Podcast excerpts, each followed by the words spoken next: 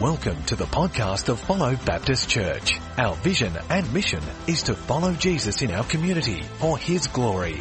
We hope and pray that you are blessed, challenged and inspired by this message. For more information on Follow Church, you can visit our website at www.followchurch.com.au.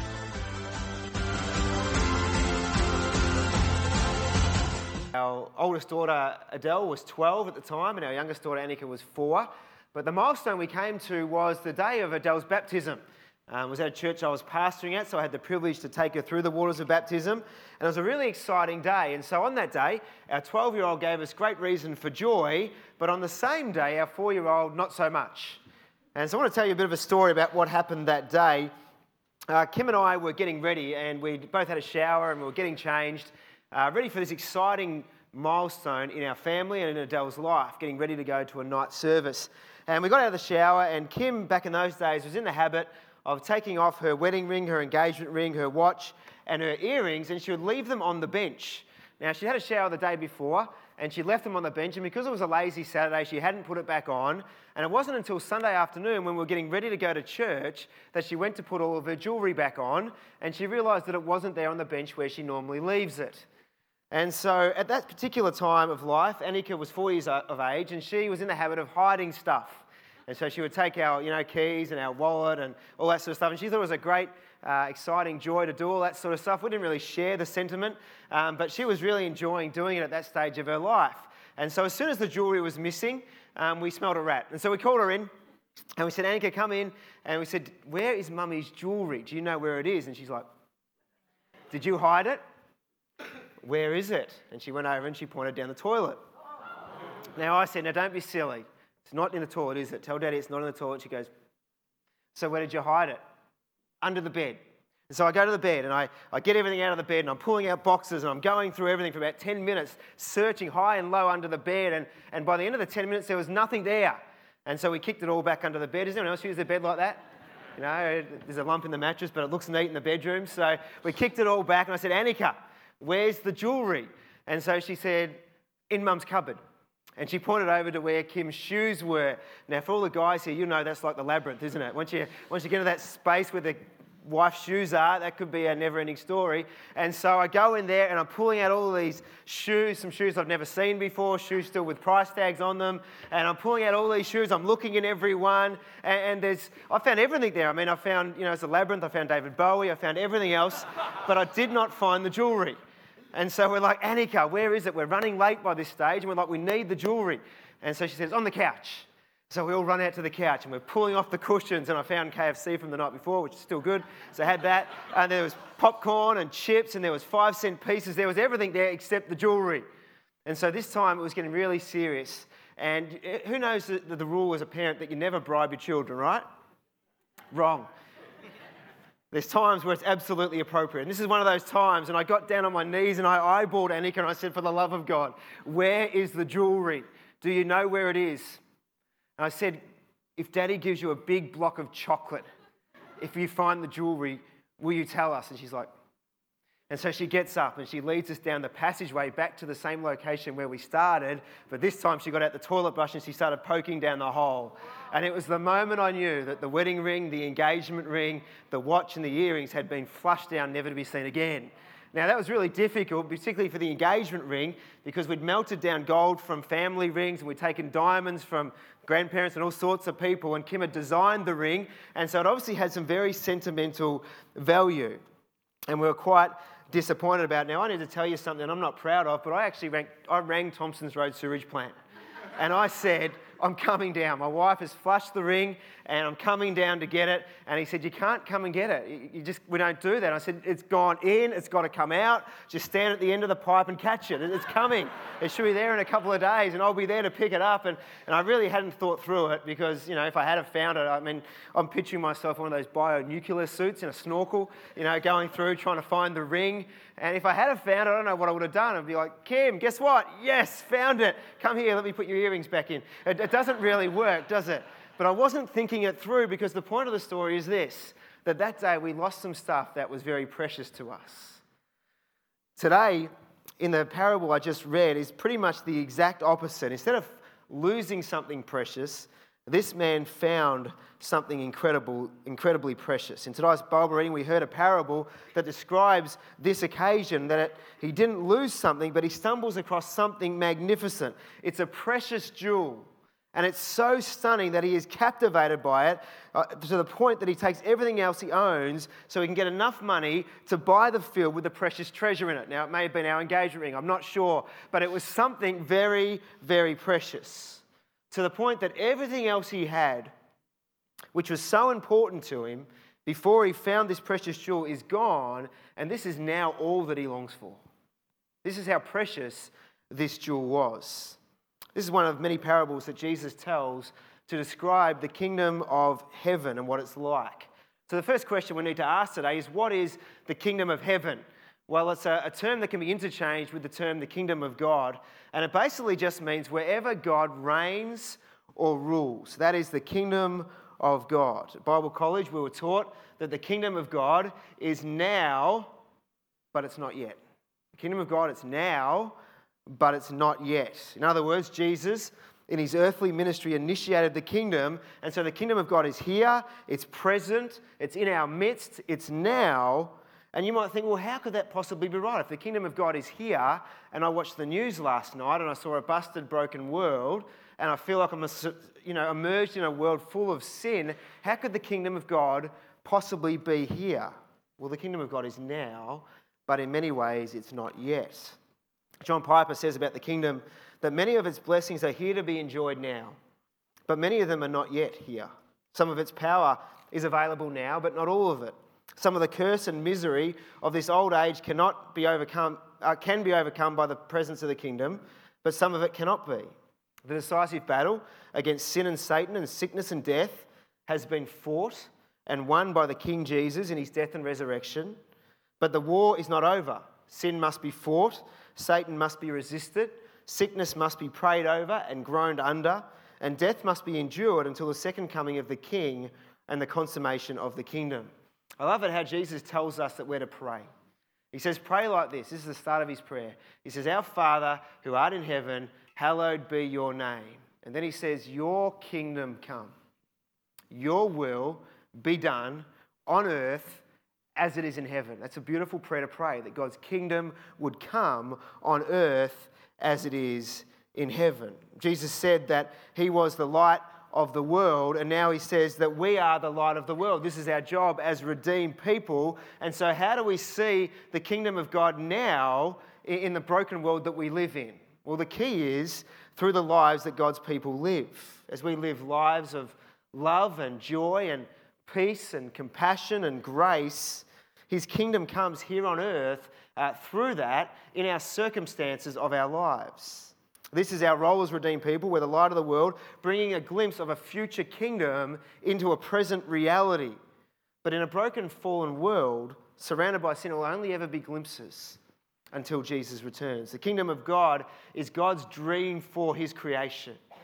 His dream for creation is the kingdom of God, and it's a vision of something greater than we currently or will ever experience in this life. But when Jesus comes, we will see the consummation of his kingdom. It will be fully established. Death and sin will be banished eternally. And we, as we read in the glorious kingdom vision of Revelation chapter 21, there will be no more death. There will be no more crying or mourning or pain, for the old order will pass away and God will make all things new. We will live in the awesome magnificent presence of a God who is love in unblemished relationship with Him forever. This is our hope, and let me tell you, church, it's a magnificent hope to have. This is what God has promised us in the future. We can see glimpses of it now, but we will see it in its establishment, in its fullness on that day that Christ returns. It's a wonderful thing. This is the now, but not yet kingdom of God. Today we're in week four of our Brick series.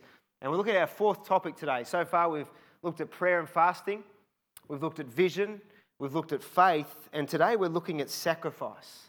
And as I read through this brief parable, there were three things I noticed that I think we can learn about the sacrifice this man made for his precious pearl. And when we consider that, it may just help us to ponder how sacrificial we are in comparison when it comes to our most precious pearl, the kingdom of God. And so there's three areas I want to touch on today. First of all, I want to talk about the vision of sacrifice. Second, I want to talk about the cost of sacrifice. And thirdly, I want to talk about the attitude of sacrifice.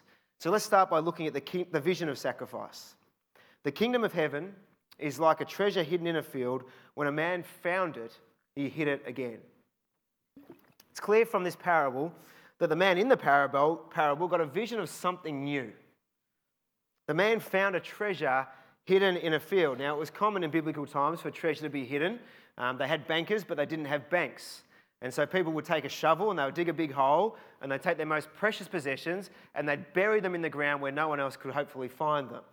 Now, we don't know what this man was doing. Perhaps he was digging for treasure in another field, or maybe he was stumbling across something that had been poorly buried.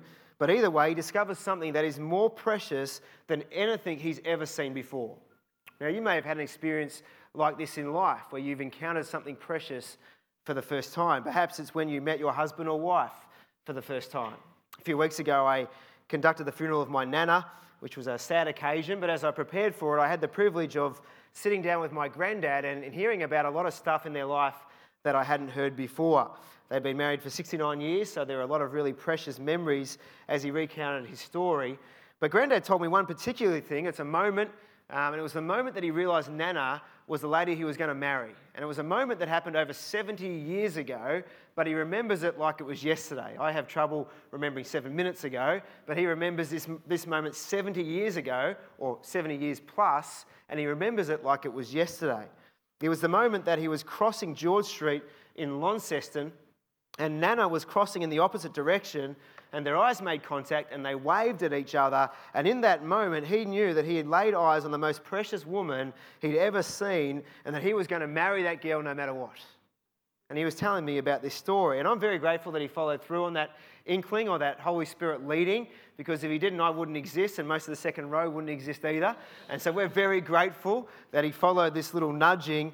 Um, but he, one of the interesting things he told me is that when he arranged that date that night with Nana, he already had a date.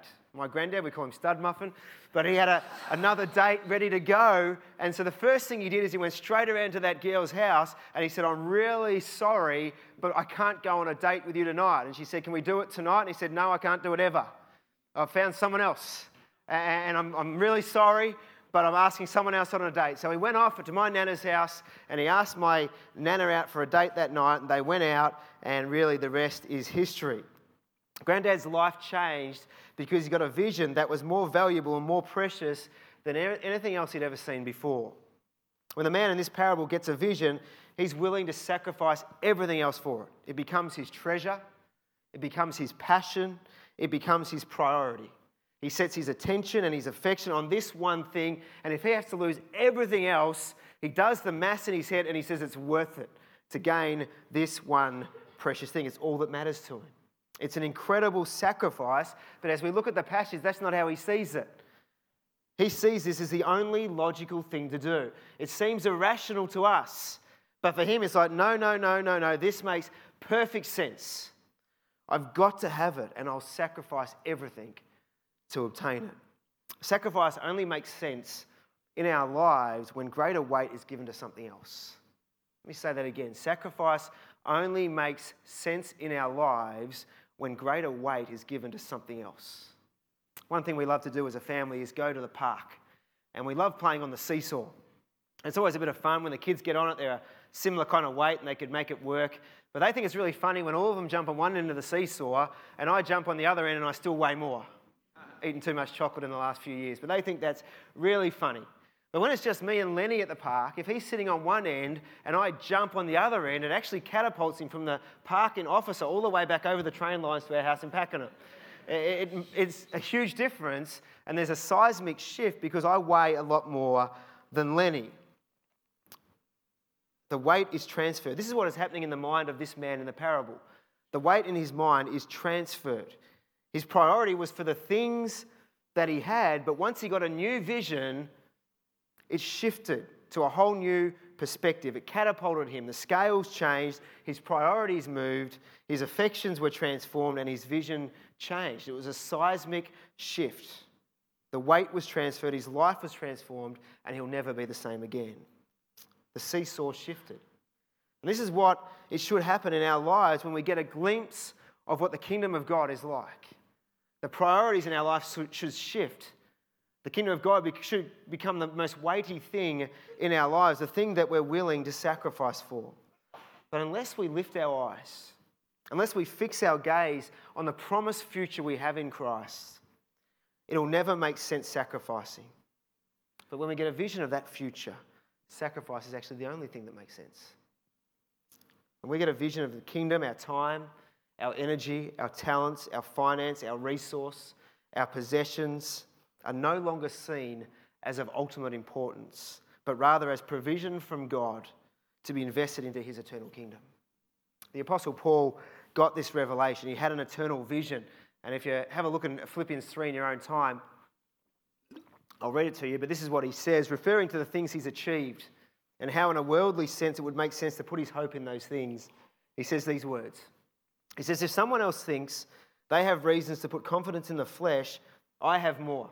Circumcised on the eighth day of the people of Israel, of the tribe of Benjamin, a Hebrew of Hebrews, in regard to the law, a Pharisee, as for zeal, persecuting the church, as for righteousness based on the law, faultless. What he's saying is that his pedigree is faultless. He has done all the right things uh, according to Jewish customs. He's a man, if, if anyone should brag about their heritage and what they've done, it should be this guy. But he says, Whatever were gains to me, I now consider a loss for the sake of Christ. What is more, I consider everything a loss because of the surpassing worth of knowing Christ Jesus my Lord. This is a shifting scale. What was so important took the weight, but now Jesus, he's got this surpassing glory that's become more important for him. He says, For whose sake I have lost all things, I consider them garbage, that I may gain Christ and be found in him. Verse 12, he says, Not that I've already obtained all of this or have already arrived at my goal, but I press on to take hold of what Christ Jesus took hold of me. Brothers and sisters, I do not consider myself yet to have taken hold of it, but one thing I do do. Forgetting what is behind and straining towards what is ahead, I press on toward the goal to win the prize for which God has called me heavenward in Christ Jesus. All of us, then, who are mature, should take such a view of things. And if on some point you think differently, that too God will make clear to you. Only let us live up to what we've already attained. Join together in following my example, brothers and sisters. And just as you have us as a model, keep your eyes on those who live as we do. For as I have often told you before, and now tell you again, even with tears, many live as enemies of the cross of Christ. Their destiny is destruction, their God is in their stomach, and their glory is in their shame. Their mind is set on earthly things, but our citizenship is in heaven. That's a big but, and I will not lie and we eagerly await a Saviour from there, the Lord Jesus Christ, who by the power that enables him to bring everything under his control will transform our lowly bodies so that they will be like his glorious body. This is the vision of the kingdom that the Bible urges you and I, as followers of Christ, to have. And when we see it, sacrifice is the only thing that makes sense. As the hymn writer Helen Lemmel once said, Turn your eyes Look full in his and the things will grow strangely dim in the light of his glory and grace. That was much better than Sanger. much better. That's the vision of sacrifice.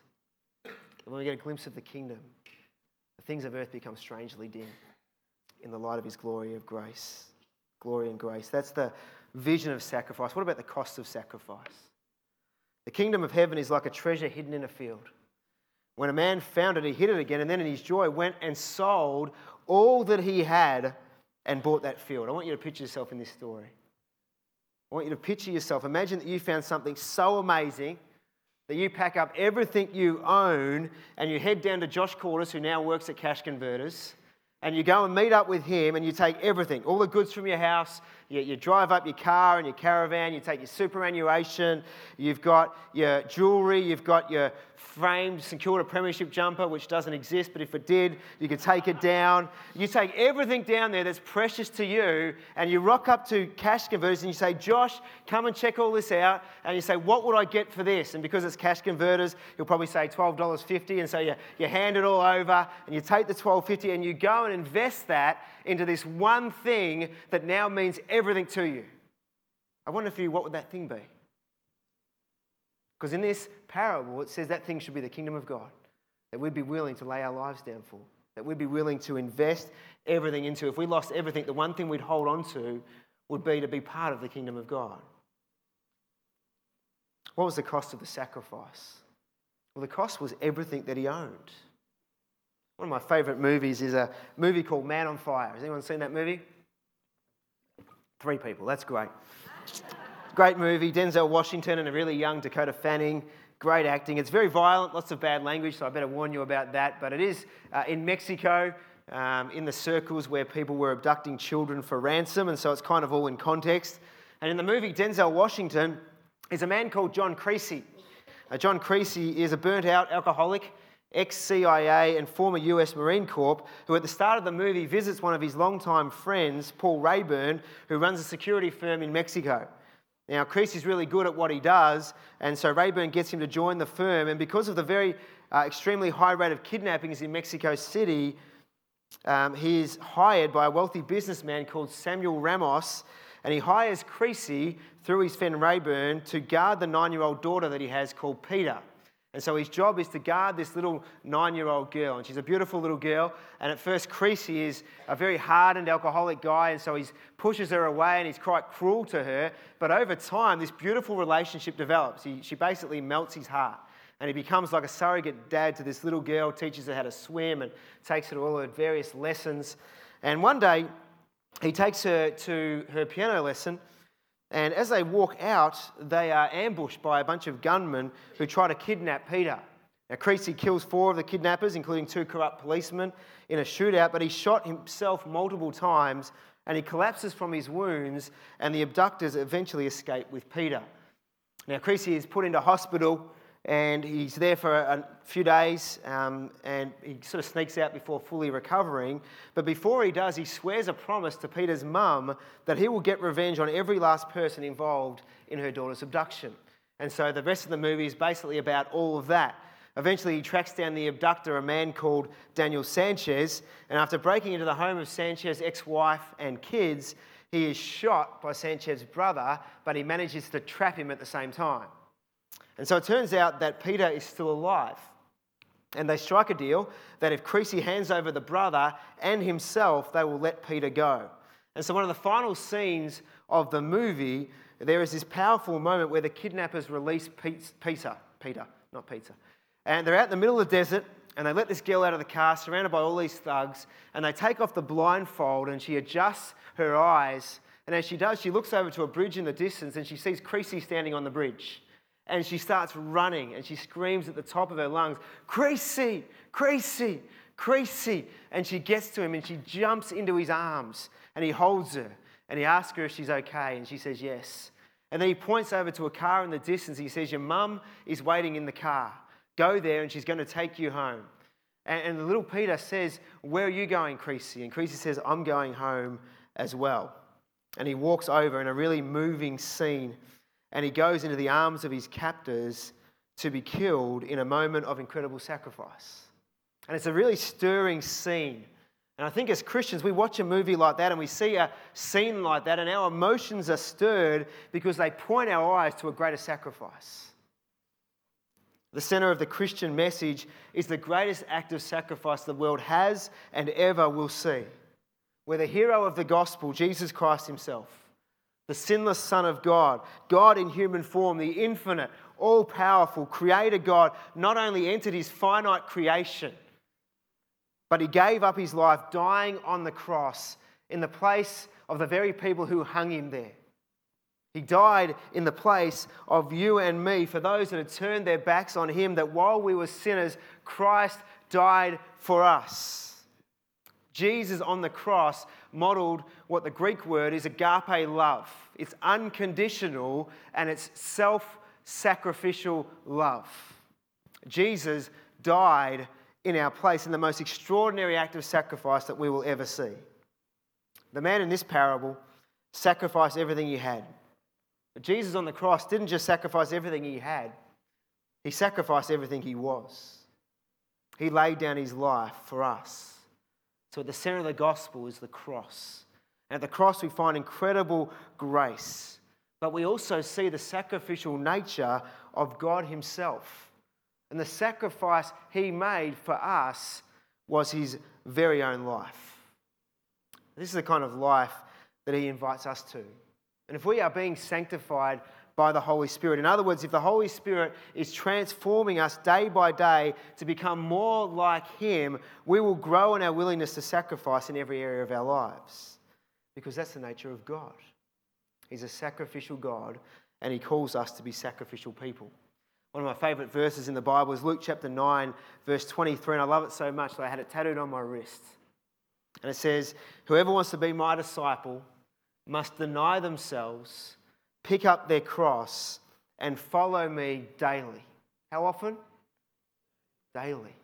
That's the call of a Christian to deny ourselves, to pick up our cross, and to follow Him daily. For whoever wants to save their life will lose it, but whoever loses their life for me will save it. What good is it for someone to gain the whole world and yet forfeit their soul? As we get a vision of the kingdom, it captures our attention and our affection. But when we find the King, the sacrificial King, it shapes our lives. The kingdom of God costs. It cost Jesus his life, and it will cost us the same. The call to the Christian life is an invitation to a life not of comfort, but of sacrifice. Jesus says, Come follow me. Come follow me. The cost of sacrifice is our lives. As we lay our lives down for the one who laid down his life for us, we will have an incredible impact in this world. There's a vision for sacrifice, there's a cost of sacrifice, and it's demonstrated in the appropriate attitude of sacrifice. The kingdom of heaven is like treasure hidden in a field. When a man found it, he hid it again, and then in his joy, in his joy, he went and sold all he had and he bought that field. In the parable, the man literally sold everything he had, and there's no hint of reluctance. He's not over there going, Well, I'm not sure. I don't know whether I can do it. I don't know whether I should. I'm having second thoughts. No, no, there's no hint of reluctance whatsoever. In fact, he can't wait to lay it all down, and then what he receives to what he's giving away, he invests back into the thing that's now become the most important thing in his life, in his joy. This is the attitude that God desires that we have towards sacrifice. Like the Apostle Paul, that which was so important has now been surpassed by something that is so much weightier, so much greater. It's so important that now everything else just becomes like rubbish. He says, I'm going to let go of this so I can grab hold of that. And yet, as Christians, I think we're often reluctant to let go of what we have and what we can see, to grab hold of what we can't see the kingdom of God. We become so attached to the stuff that we don't count the cost. And if we do, we so often do it reluctantly, doubtfully, and conservatively. But this man gave it joyfully. And God loves a cheerful giver. Jesus, once again, is our ultimate example when it comes to the attitude of sacrifice in Hebrews chapter 12, following on from last week's chapter. It says, Let us run with perseverance the race marked out for us, fixing our eyes on Jesus, the author and perfecter of our faith. For the joy set before him, he endured the cross, scorning its shame, and sat down at the right hand of the throne of God. The cost of sacrifice and the attitude of sacrifice flow from the vision of sacrifice. Let me say that again. The cost of sacrifice and the attitude of sacrifice flow from the vision of sacrifice. For the joy set before him. Jesus wasn't feeling joyful in the moments of sacrifice. We look at the Garden of Gethsemane. He pleaded with his Father, if there's any other way other than suffering and death, then please take it from me. But he said, Not my will be done, but yours. When he was hanging on the cross after being beaten and flogged and whipped and tortured and spat on, I'm sure he felt more agony than joy in that moment. But for the joy set before him, he submitted himself to the will of the Father to sacrifice for that joy in the future. What was the joy set before him? Well, I think the joy was to do the will of the Father. That brings incredible joy in our lives. But I also think it was a vision of the kingdom, that he looked through the cross and he saw what the kingdom of God would look like. And only he could open the door for us. He says, I'm the way, the truth, and the life. No one comes to the Father except through me. And so, hanging on the cross for the joy set before him, he had a vision of the kingdom and what it will be like in eternity for you and me with him. And he said, It's worth it. You know, there are many times that we will have to endure this life for the joy set before us. In a now but not yet kingdom, much of our joy will be delayed just as much of the kingdom is delayed until Christ returns. But let me tell you, when it comes to that moment when he returns, it'll all be worth it. There won't be a single regret about anything we've sacrificed for his kingdom. Last week we read in Hebrews 11 of all these uh, different characters, imperfect characters that live extraordinary lives because they live by faith. And it says they're commended because they live by faith. But it also told us that they did that because they longed for something greater than what they could see in this present life. And then it goes on to say, together with us, those people in Hebrews 11, together with us, you and me, as followers of Christ, will be made perfect on that day when Christ returns. Let me tell you, on that day when Christ returns, there will be no more longing. Longing is a one way street. We won't get there and, and pine for what we used to have. We won't look back there with regret, thinking, if only I'd made a few more dollars. If only I'd kept more for myself, if only I'd played more footy, if only I'd done more hobbies, if only my business grew just that little bit more, if only I hadn't sacrificed for the kingdom, that will not happen, I guarantee you, when Jesus returns, because longing's a one way street. We long for something greater, but when we get there, we won't look back for a second. It'll be the greatest day of our lives. Without a shadow of doubt, we will be awestruck by the beauty of God. That every sacrifice me made in this life was worth it. When we're captivated by that vision, a vision of the kingdom, not just for us, but when we long for that for our friends and our family and our community and the many people around us that are separated from God, as we long for that, when that becomes our greatest treasure, when it becomes our precious pearl, we'll count the cost of sacrifice. And the attitude of sacrifice will not be reluctance, but it'll be one of joy. Incredible joy. What we can invest today with our lives and everything God's given us can actually mean that someone else would come to know Jesus. Man, there's nothing but joy attached to that. What an incredible privilege that everything we've been given has been given to us to invest into something that's eternal. I want to encourage you today to be people who count the cost of sacrifice and to do it with joy in serving, in giving, in relationships, in love. I want you to count the cost of sacrifice for the joy that's set before you. Today is the end of our brick series. In a few minutes, we're going to receive pledges for a, a building fund, and a building that's going to be built right here in the officer community. You would have received your pledging forms. There's many ways you can give. You can give in a once off donation. You can give weekly. You can pledge an amount over the next couple of years that you'll pay off in lump sums as you go. But I want to tell you today that the building's not our vision. Jesus is our vision. Jesus is our vision. He'll always be our vision. But our building is going to be an effective resource to help to facilitate our vision long term. It's a stake in the ground, in the ground. It's a step of faith to declare that we're serious about being here, that God has placed us in this community, and we believe our community can be transformed by the life changing grace of Jesus Christ.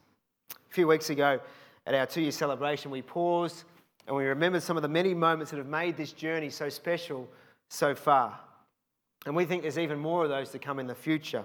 But today we've arrived at another very significant moment in our short history.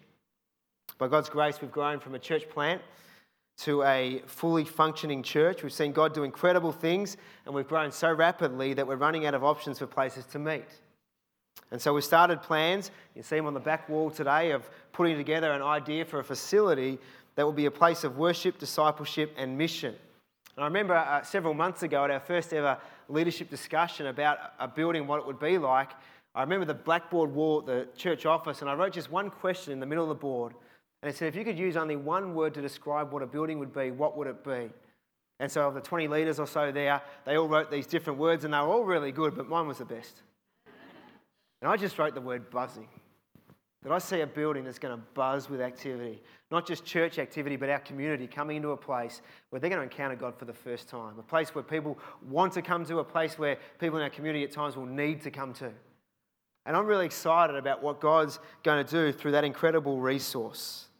I said last week it's going to be like an epicenter where, where things happen and they start here and they sort of go out from the epicenter. And from that activity in the building, we'll disciple people, we'll send missionaries, we'll plant churches. And what God does will reverberate throughout eternity and throughout a community for generations to come. You have an opportunity today to sacrifice for something that could impact, maybe even change your life, change the lives of your children, your children's children for generations to come. And we're only having this conversation this morning because of the incredible sacrifice that was made by members at our church about 12 months ago to buy a block of land for over $1.5 million and donate it to the church. When they made that decision, it was about a year earlier than that. We were looking for a block of land for about a year, but when they made that decision, there was barely even a church. It was just one optimistic pastor and a small core team of people. And yet they made a decision at that time to, to buy a block of land to donate to the church. And I'll tell you why. Because they were captivated by a kingdom vision for Officer to see people saved and to see a church thrive in this area. And it was a seesaw moment. It was a seesaw moment where they realized the weight of that was greater than anything they could use that $1.5 million for. Now, I don't know what I'd do with the $1.5 million probably build a church, but I'm not really sure. I've never had it. I'm a pastor and I don't do Tattslottos. There's a good chance I never will. But I don't know what I'd do with it, but I can only imagine there's a lot of things you could do. You could go around the world a few times. You could buy a really state of the art caravan. You could get a fleet of luxury cars. You could go on a pretty long cruise. You could purchase multiple investment properties. But it all seems like rubbish when you get a glimpse of the kingdom. I think, why would I invest my whole life in all that stuff when I can do something so much greater? for the kingdom of God. These people saw the joy set before them and the blessing on the other side of sacrifice, and they believed that it was worth it. It was an incredible sacrifice, but for them it was the only thing that made sense. I was there when we signed the contracts. Let me tell you firsthand that there wasn't a hint of reluctance. It wasn't a moment where we thought, oh, do I sign the check? Do I hand it over or just keep the money? There was never a hint of reluctance. We celebrated their sacrifice with a strong drink, coffee. And we signed the contracts with great joy because we thought and dreamed about the joy set before us in the future. And you know what? Many of you people are part of the joy that we saw in that moment. You're here because we were willing to step out and these people were willing to sacrifice. The Apostle Paul in Philippians calls people his joy and his crown. And there are many people in this community who are right now far from God, but they're going to come to know him. They're going to come to know him through the people that follow Baptist Church and other churches. And I'm incredibly excited that there are many people right now that don't even know but one day they're going to be our joy and crown. And they're going to sit here on a Sunday morning, saved by the grace of Jesus Christ, because we're willing to step out and invest sacrificially. There is joy on the other side of the sacrifice. So we have the land, but now it's our turn. It's a moment to get a glimpse of the kingdom. It's our time to count the cost of sacrifice in this particular area of our lives. And it's our opportunity now to sacrifice with joy. So I'm going to invite the music team forward now. And they're going to quietly play on an appropriate song that they've chosen called History Makers. And today is a day, it's a moment in history. We have an opportunity to invest in something eternal. And as they do that, the ushers are going to hand round the offering buckets to receive our pledges. And once they've been received, I'm going to pray over those pledges and we'll stand together to sing this song together. And so today, let's give. But let's not give out of reluctance or obligation. Let's give with joyful hearts about what God can do in and through us in the years to come.